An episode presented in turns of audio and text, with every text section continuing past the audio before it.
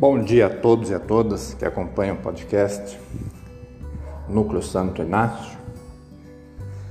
Meu nome é Natal Marsari, sou psicólogo e gravo pequenos áudios para meditações diárias. Hoje eu vou dar uma dica muito importante para quem tem que lidar com mães narcisistas. As mães narcisistas tem alguns vídeos bons no YouTube, né, de profissionais, especialistas falando do assunto.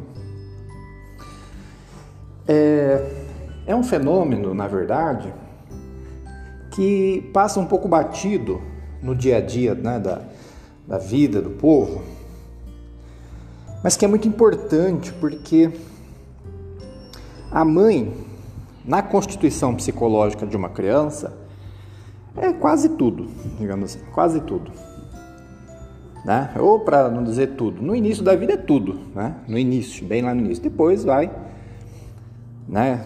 Muda um pouquinho, mas a dica é o seguinte: se você conhece alguém que sofre com isso, ou se você mesmo sofre com isso, pensa o seguinte: a mãe narcisista só fica feliz quando você está para baixo. Tudo que ela faz é diabolicamente pensado, estruturado, né, a partir de uma neurose muito complexa, né? Mas que o objetivo é sempre se manter no auge de um poder fictício, imaginário, né? Um poder é, megalomaníaco, é, um poder que não tem nada a ver com o mundo real, né? Um poder é, de uma fantasia egóica. Então todo o trabalho da mãe narcisista, toda a energia dela é gasta para controlar, para manipular, para pôr os seus controlados e manipulados para baixo. Esse é o sentido da vida de uma pessoa é, dessa como eu estou descrevendo.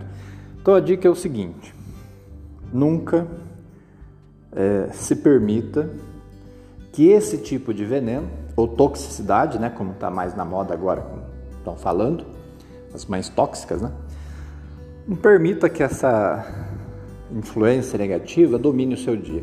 Todo dia, quando acordar, lembre-se: ela me quer infeliz.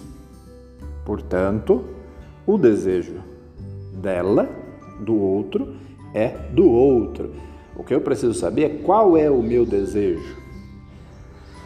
Se o meu desejo é ser feliz, é com isso que eu tenho que trabalhar. Eu não posso atender a demanda que vem da outra pessoa, independente de qual seja esse desejo. O desejo a gente só pode se comprometer com o nosso próprio. Isso fica para uma outra meditação. É, fiquem com Deus, espero que esclareça alguma coisa. Até a próxima.